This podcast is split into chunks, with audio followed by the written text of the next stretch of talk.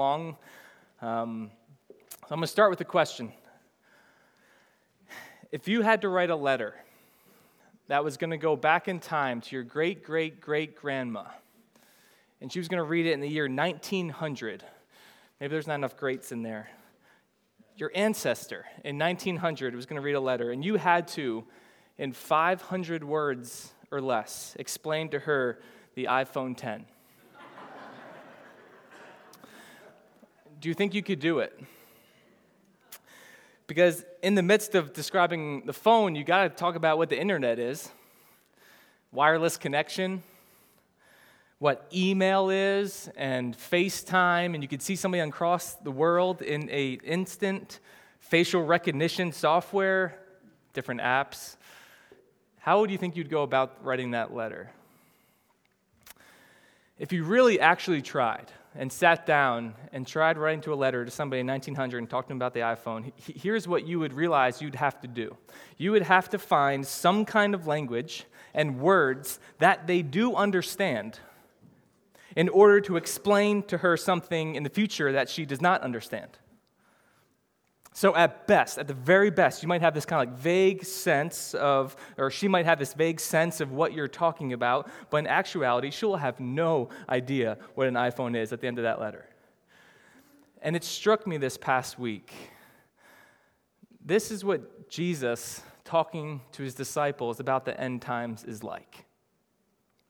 He has to describe something in the future in this case, an event, the end times. And he has to use some kind of words and language that they would understand in the present in order to describe to them something in the future that they do not fully understand.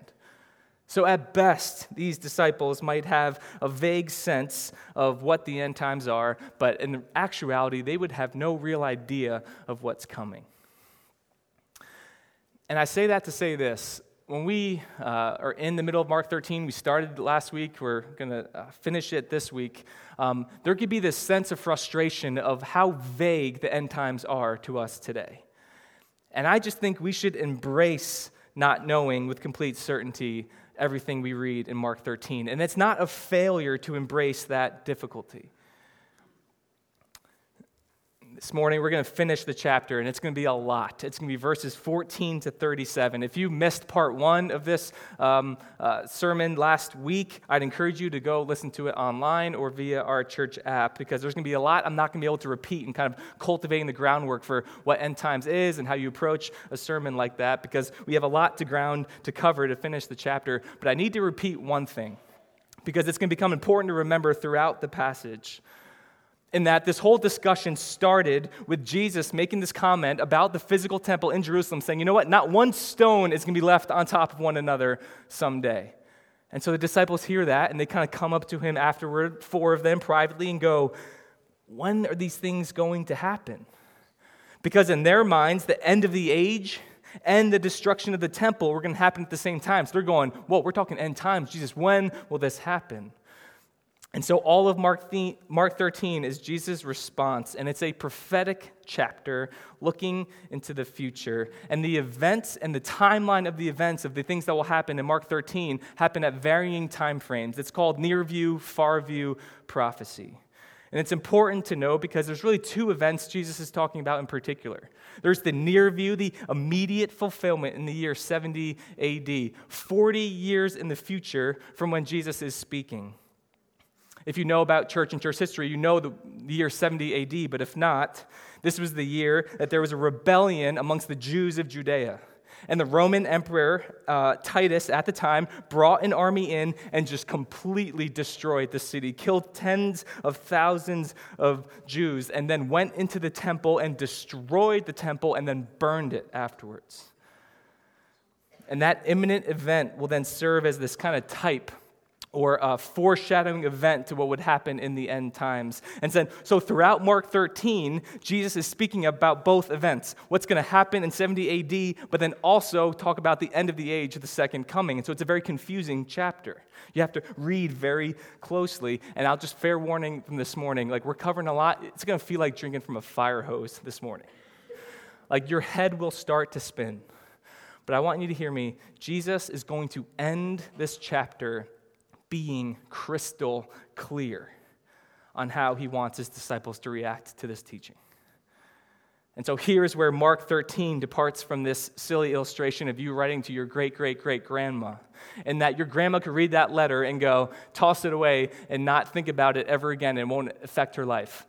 She would smart, she would start a generational letter of invest in Apple whenever you hear Apple as a company, but that's on her, that's not on you. It would not affect her immediate life. But when Jesus is talking about the future, it matters. And he will speak with this urgency for how the discussion of the future should shape and mold you in the present. So here's the flow of this morning. The first two thirds, a lot of confusion, fair warning. The last third, it's going to be a clear ending. So hang with me, read closely, follow along as I read aloud. Mark 13, we're going to start with verses 14 to 23. But when you see the abomination of desolation standing where he ought not to be, let the reader understand, then let those who are in Judea flee to the mountains. Let the one who is on the housetop not go down, nor enter his house to take anything out. And let the one who is in the field not turn back to take his cloak. And alas, for women who are pregnant and for those who are nursing infants in those days. Pray that it might, might not happen in winter for in those days there will be such tribulation as, had not, as has not been from the beginning of creation that God created until now, and never will be. And if the Lord has not cut short the days, no human being would be saved. But for the sake of the elect, whom he chose, he shortened the days. And then if anyone says to you, Look, here is the Christ, or Look, there he is, do not believe it. For false Christs and false prophets will arise and perform signs and wonders to lead astray, if possible, the elect. But be on guard. I've told you all things beforehand. There's a lot happening in those eight verses, but it all starts with this one ominous phrase we have to deal with the abomination of desolation. Like, what is that? And specifically, who is that? Because Jesus says the abomination of desolation will be standing where he ought not to be. So, to start, this phrase is not a phrase that Jesus just came up with on his own in the moment. It comes from the book of Daniel. And it's uh, Daniel, if you know your Bible, it's an Old Testament book. It's kind of half history, but then half prophetic. And it occurs there three times. Let, let me show you just one, so I'll have it up on the screen. This is Daniel 11 31. Daniel speaking of a future day. Forces from him shall appear and profane the temple and fortress, and shall take away the regular burnt offering and they shall set up the abomination that makes desolate. So, Daniel was speaking of the desolation to the physical temple in Jerusalem, the, the Jewish temple, which I think is why these verses primarily refer to the destruction of the temple that will occur in the year 70 AD. So, I don't think he's talking in these verses about end times. And when that Roman emperor will come in, uh, history tells us he will stand in the midst of the temple where he should not be. Why? Because it's a Gentile standing in the middle of a Jewish temple and command his army to tear it down. Little anecdote, if you were listening closely there, uh, you, you notice that little phrase in parentheses let the reader understand.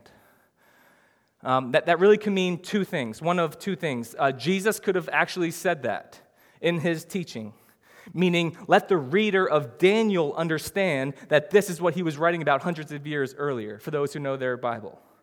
Or it could be that Mark inserted that as this kind of like editorial comment to signal to the churches reading his gospel that Jesus is referring to the reference in Daniel. Either way, I think you're pretty much getting to the same thing. That the phrase abomination of desolation should make the reader think about Daniel's prophecy. And I think it makes the most sense that Jesus is talking about the destruction of the temple that would occur in 70 AD, because then that makes the following verses make sense when he says, Those in Judea will flee to the mountains. Like that's a very specific region. Judea is the region where the temple was in, it's the region where the rebellion occurred and where the Roman Empire will come in and shut it down. And he says, Listen, this invasion, it's going to happen suddenly. And when the Roman army arrives, you're not going to be like, Excuse me, officer, can I go home and get my coat? It's cold. He says, No, if they come in, like, you got to go. You ever wonder where the phrase run for the hills came from? It will be unfortunate for women who are pregnant or those who are nursing with young children. Why? Because it's going to be harder for them to run for the hills. He says, hopefully it does not happen in winter. Why? We're talking Middle East, right? We're not talking about cold or snow. But winter was their rainy season, and the rivers and the gorges would be impassable on the way to the mountains. And then there's the transition. This is what means, like Mark 13, you really have to read closely to try and interpret. Because in verse 19, he says, For in those days, which I take to be a continuation of what comes before it. So I think verses 19 to 22, not everybody agrees, but verses 19 to 22, I still think he's talking about the same event in 70 AD, and he's not talking about end times yet. And he's describing 70 AD as a quote, great tribulation the greatest that the city of Jerusalem and the Jewish people have, uh, have faced in their history. And it would never be rebuilt again. When this second temple, in the second temple period, when it was shut down, it would never be rebuilt to the extent that it was. And so the Lord was merciful in cutting short the days of destruction, meaning that the Roman army will not completely blot out the nation of Israel. They are not going to try and kill everybody, the whole Jewish race. And then Jesus gives another warning about false Christs that will arrive in this time of turbulence, with chaos, of people who will come in and try and act like the second coming of Christ, will try and uh, gain a following, gain some power. And he says, Don't believe them. They're going to come back saying they're me after this temple is destroyed. Do not believe them. They're going to lead people astray. We talked a lot about that last week.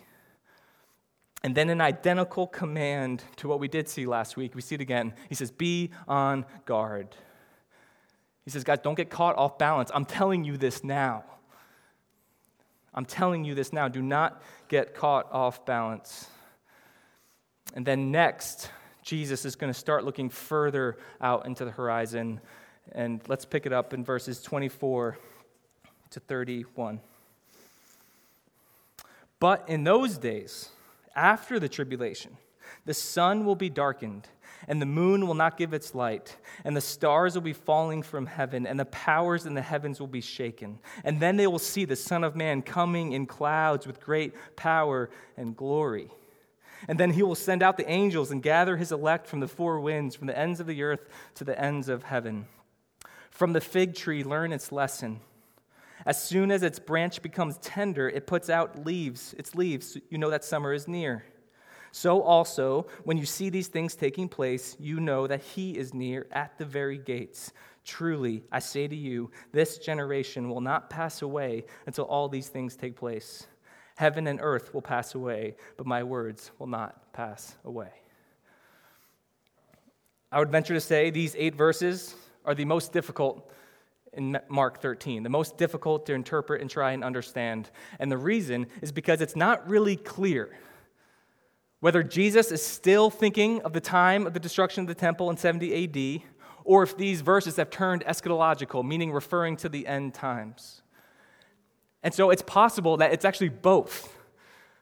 Right? The passage we just read, I think we can agree, maybe you disagree, that that was about 70 AD. And the next passage that we'll finish the chapter with will certainly be about the end times.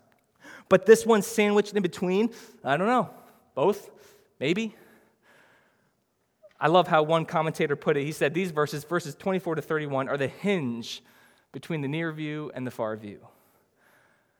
Well, you might say, well, why is it so tough to figure out? Well, again, look closely at transitions. Uh, before he said for in those days. That for is a word of transition that continues on. But now in verse 24, he says, but in those days, after the tribulation. So what are we talking about? Well, he could be talking about the days following the destruction of the temple that's kind of my first inkling. Or he could be jumping to the end times. But in those days, after the tribulation, but then afterwards, we've got to be looking at it, the language starts getting pretty apocalyptic, didn't it? The sun will be darkened, the moon won't give its light, stars falling from heaven. Like that seems like end times language. I don't know what that means. Again, this goes back to the iPhone, right? You have to use language that they understand to probably describe something they definitely don't understand. So you might think, okay, now we're thinking apocalypse, now we're thinking end times. Nah, it's more complicated than that. If you go back to the Old Testament, it's not the first time the Bible speaks this way. Especially in the prophetic books, when God pronounces judgment on nations that are overtaking Israel, you're going to read a lot of the same things. The sun and the moon were darkened, the stars lose their brightness. Okay, so maybe it could just be a figure of speech, a way of talking about judgment upon the Roman Empire following their destruction of the temple, an empire that we know now did not last forever. You know what I mean? Mark 13, pretty tough. But I would lean towards Jesus now starting to set his eyes on the far view, on this cosmic upheaval, of this vision of a time leading up to the second coming, because now he starts talking about the Son of Man coming on the clouds with great power and glory. I think you'd have a hard time taking that line and inserting it into 70 AD somewhere and all will see his coming. It will be the most glorious day ever experienced. That Jesus, the King of the cosmos, will return, and all who believe in him will be gathered from the ends of the earth. Like that is going to be a glorious day. I, I can't help but think about the book of Revelation here. Chapter 7, verses 9 and 10, one of the best kind of, I think, batch of verses in the Bible. Have it on the screen. This is the Apostle John's vision, who is here asking Jesus these questions. He says this After this I looked, and behold, a great multitude that no one could number from every nation, from all tribes and peoples and languages, standing before the throne and before the Lamb, clothed in white robes, with palm branches in their hands, crying out with a loud voice Salvation belongs to our God who sits on the throne and to the Lamb. This beautiful picture of the people of God that's going to be multilingual, multinational, coming together in unison in salvation and worship of God. It brings us back to verse 10 from last week when Jesus said, Remember, first, the gospel will be proclaimed to all nations. And I know we're moving fast here, but we, Jesus then goes back to the fig tree. Do you remember the fig tree? If you were with us, so we have to remember timeline here of Holy Week. This conversation uh, that we're reading in Mark 13 is taking place on Tuesday evening of Holy Week. And it was just one day after Jesus cursed the fig tree on Monday for having the appearance of figs because it was in full bloom. But upon closer look, it was all leaves, no fruit. We saw that sermon back in the fall, but for them, this is just one day difference. That word picture is still very much on their minds. And Jesus says, Fellas, remember the fig tree. Once its leaves are in full, you know it's almost summer. It's a sign of summer. So, also, these things that are all taking place, you'll know the time is near, that the end of the age is near. So, we're like, all right, yeah, we're talking end times. But then you get to verse 30 and you just get thrown for a loop. Truly, I say to you, this generation will not pass away until all these things take place. Okay, now what? You might think, oh, yeah, this was end times, but now he's saying this generation, meaning, okay, now we're back to AD 70. All this is going to happen. So now maybe all these verses were just language to talk about AD 70. It's possible. Or, think closely with me here. When Jesus says this generation, he means the generation in the future that is seeing all these signs of cosmic upheaval. And then the return of the Son of Man, the generation that sees that that generation will not pass away until the heavens and earth get replaced by the new heavens and new earth. Who has a headache? Grace group leaders, good luck this week. All right? You're not allowed to cancel your meeting. And the disciples probably were. Mean, can you imagine them? Like, they asked one simple question When's this going to happen? And they get this. And they were probably just deer in the headlights, and yet, in the midst of uncertainty, Jesus, I think, seeing just they're like, oh my gosh, what is happening? He just puts forward this beautiful promise. He says, Heaven and earth will pass away, but my words will not pass away. Reminds me of a verse in my favorite chapter of the Bible, Isaiah 40, when it says in verse 8, The grass withers, the flower fades, but the word of the Lord will stand forever. Nothing you see or experience in this world is more true, more reliable, or stronger than God's word. And it's the only thing in this world that will be left standing. So set your feet on the rock. All right, we're flying on purpose. Let's get let's finish the chapter. Verse Mark 11. Nope, sorry, Mark 13. Pick it up in verse 32 to the end. But concerning that day or that hour, no one knows.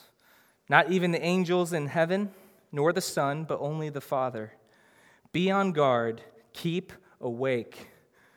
For you do not know when the time will come. It is like a man going on a journey when he leaves home and puts his servants in charge, each with his work, and commands the doorkeeper to stay awake.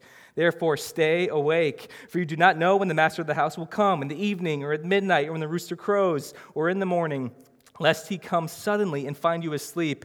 And what I say to you, I say to all stay awake.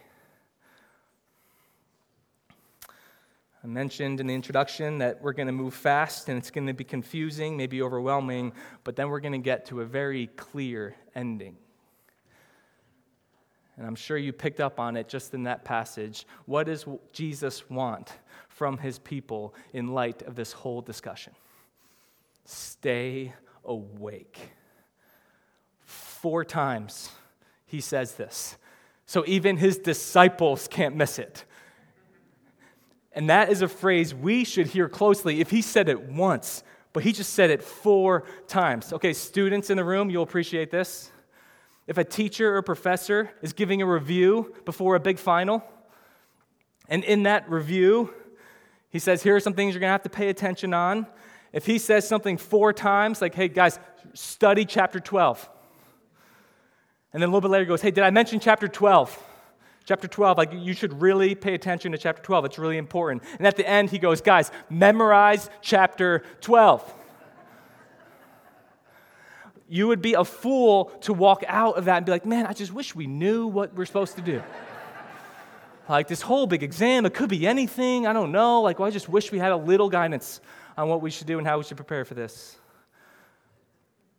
With this kind of finish that Jesus gives, even if we're still confused on what will happen in the future or when the events will take place, we should not be confused on why he is talking about the future. Stay awake. It's a vivid physical word picture to get across a spiritual command or exhortation. Stay awake in the faith in my study of this chapter, I, I read one guy, he said, This chapter on the end times is for sleepy Christians. And that hit me.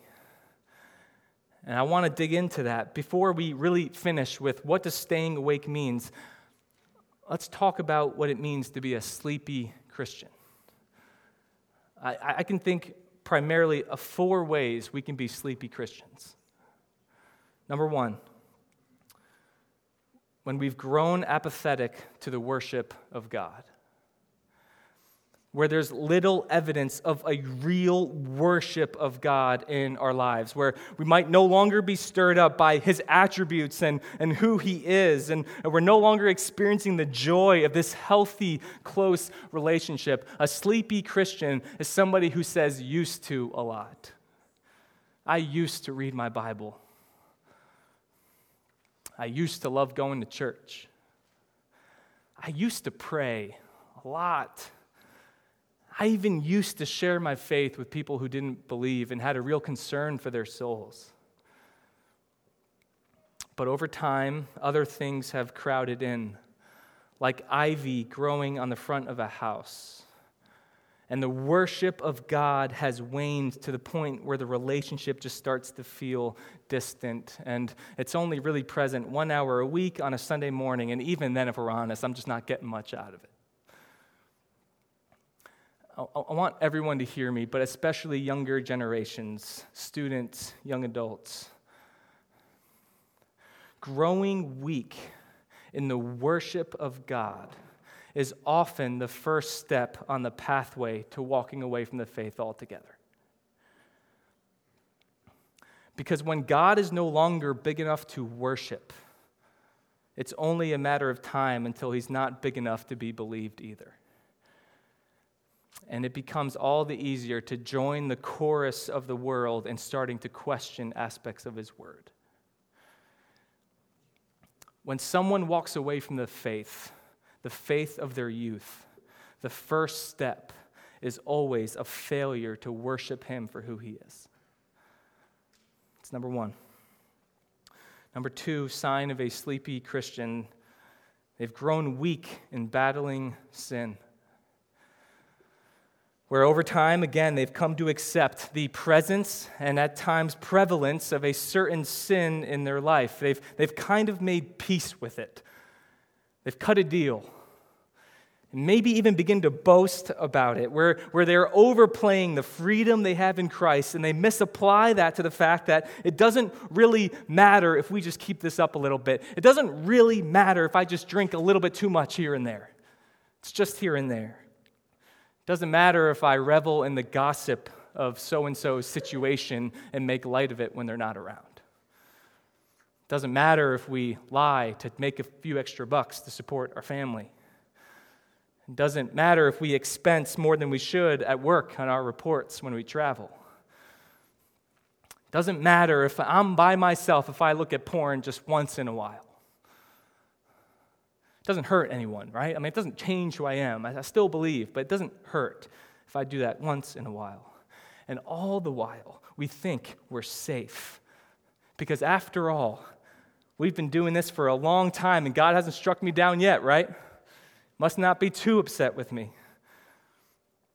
A pastor I heard speak at a conference this past year was talking about uh, when, when, he, how insane it is when he sees videos online of people hugging lions. Either they're trainers or they raise them up as puppies and they're like lying with this lion, like stroking its mane, like just kind of having some fun with it. And then everybody gets surprised when the story turns into the fact that this lion turned on its keeper and bit him or attacked him. And everyone's like, I can't believe he did that. Because, like, he had him since he was a cub. He taught him everything he knows. And this pastor was like, Yeah, it's a lion. That's what they do. It's not your pet. Church, sin is not your pet. And yet, some of us are lying with it, and we're stroking its mane, and we think, I have this under control. It is a matter of time before it turns on you and rips you to shreds. Listen, we will never defeat the presence of all sin in our lives on this side of glory, right? It will be a struggle, but there is a difference between struggling against sin and making peace with it. Some of us need to be honest whether our spiritual muscle, muscles have gone and grown flabby and weak. Well, after that, you might say, You know, Pastor, I've been coming here for a while. You talk about sin a lot. Why do you talk about it so much? And, and maybe you're in a spot, you're like, The last thing I need to be reminded of is that I'm a sinner. You might think, I tell myself that all the time, like, no one's harder on me than me. And, and that might be true, which is why number three is in some ways the opposite of number two, and yet just as dangerous. Number three, a sign of a sleepy Christian is somebody who forgets God's promises. Where we cannot get out of our minds that God would never save a wretch like me. I'm outside the bounds of saving grace. You know what? My mistakes, they're too deep. And you're looking around going, nobody is as dirty as I am. I'm a fraud. My flaws are too serious. I am too far gone. And we can get caught in this spin cycle where we don't abuse the freedom of Christ, like number two, but rather we never embrace the freedom we have in Jesus Christ. And we never embrace all of its benefits and, and know that it was God's joy to forgive your sin. And remember them no more. When the Bible says He forgives you as far as the east is from the west, you know why it says that? Because it's infinite. Go outside and try and measure how far the east is from the west. You'll never get there. And there is no condemnation for those who are in Christ Jesus. Like that is the promise in Romans 8 of all promises that deems us fully loved, fully chosen, fully provided for, not because God got pigeonholed and had to, but because he wanted to. And when you think about it, reasons two and reasons three, they're both sourced in a form of pride. They're opposite, but they're opposite sides of the same coin. One says, I have my freedom in Christ so that I can just do whatever I want, it won't matter. And the other side, number three, says, God would never save me because I'm too bad. Different entrances to the same house. And maybe the promise you need to cling to is that God will never leave you nor forsake you. And once you place your faith in Him, you cannot and will not lose your faith because the reliability of your faith is not on you, it's on the one who saved you, and He does not fail. Number four, fourth sign of a sleepy Christian, they've grown cynical towards life and other believers. And I think this one often happens the longer we are Christians, where there's a mindset that sets in that is so pessimistic towards everything around them. Of like, you know what, nothing will ever change. It's just been this way forever. I've, I've given up hope. It's just always going to be the way it is. What's the point of doing this? What's the point of even saying that? It's a drop in the bucket. It's not going to mean a thing. And then also gets cynical and sometimes sarcastic towards others who are passionate in their faith. Oh, like, look at them over there on their high horse. And oftentimes, it's the Christian people have been Christians for a long time who end up being a wet blanket on those who are on fire for Christ whatever, they're probably hypocrites. They probably have some hidden sin that they're not telling anybody about. Sleepy Christians struggle to really rejoice with others who rejoice because they themselves are mad that they're not getting some of the same success. And likewise, they struggle to mourn with those who mourn. Because why does your situation have to bring me down? I don't have time for that. Do you see yourself in any of those four examples of a sleepy Christian. I know there are times I do, and far more times than I like to admit. So let's do this right now. It's going to be a, a, an act of honesty which we can struggle with. But if any time in your Christian life, if one of those four have been a struggle for you, raise your hand. Hi. Just take a look around. All right, next measure of honesty is going to be even harder. Raise your hand if you feel like currently, right now, doesn't matter which four, one of those four is something that you're struggling with. Okay? It's about 80% of the hands that were first up. Let's get rid of this mirage that everyone at church has it together. And oftentimes we're very good at covering up our struggles, but the reality, we, reality is we want to struggle with others, and the Christian life is a struggle. And it always will be.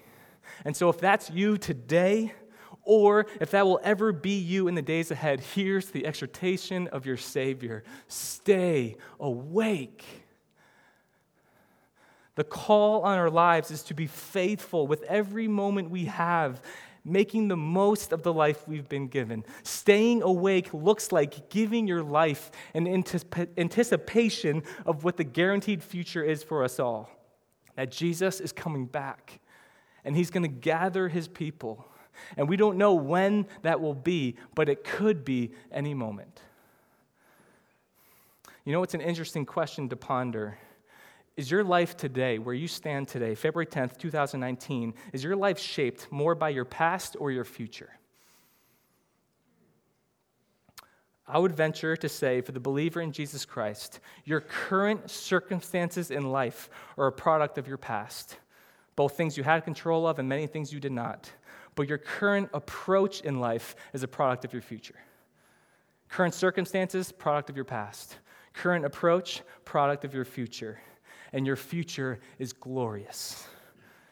So stay awake, eyes fixed on Jesus Christ, and that will lead to the life that you live to the fullest.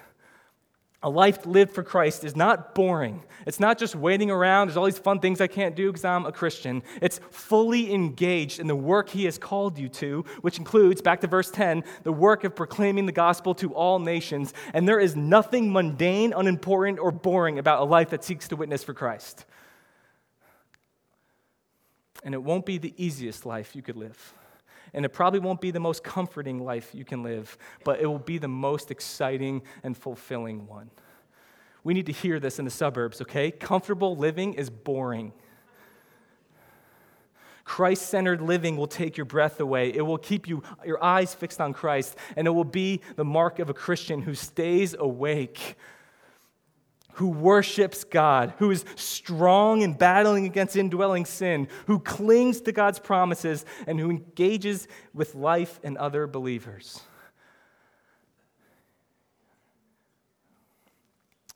You know, there's a very intentional reason why I did not take six to eight weeks to go through Mark 13. Like, I kind of wanted to, to be honest. And you know how slow I go at times, where I could have easily done that and just work through a few verses over the time and, and pour over all the signs and go to the scripture references and what's happening in Daniel and maybe what's he talking about that's coming in Revelation and just microanalyze and turn over every stone of Mark 13. Here's why I didn't. Because Jesus is telling us that our eyes fixed on signs is just going to make us anxious. And if your great, great, great grandmother read your letter explaining the iPhone 10 in 1900, she would be confused no matter how often she read that letter with the language you tried to use for her day. But if she were alive to see it today, you know what she would go? She'd be like, oh, yeah, no, it all makes sense now. I just couldn't see it back then. And there's something there. I suspect this is what it will be like on the final day for all those who believe in Jesus Christ. We're going to look back on God's word and look back on Mark 13 and go, oh, yeah, it all makes sense now. I just couldn't see it back then. So we are grateful for Mark 13 today because we need a glimpse of the future just long enough for us to fix our eyes on Jesus in the present. And this is what he wants not to pull out charts and predict the date when he's coming back, but for people to look into their own soul and reaffirm their faith in a Jesus Christ who will certainly come back. Let's pray.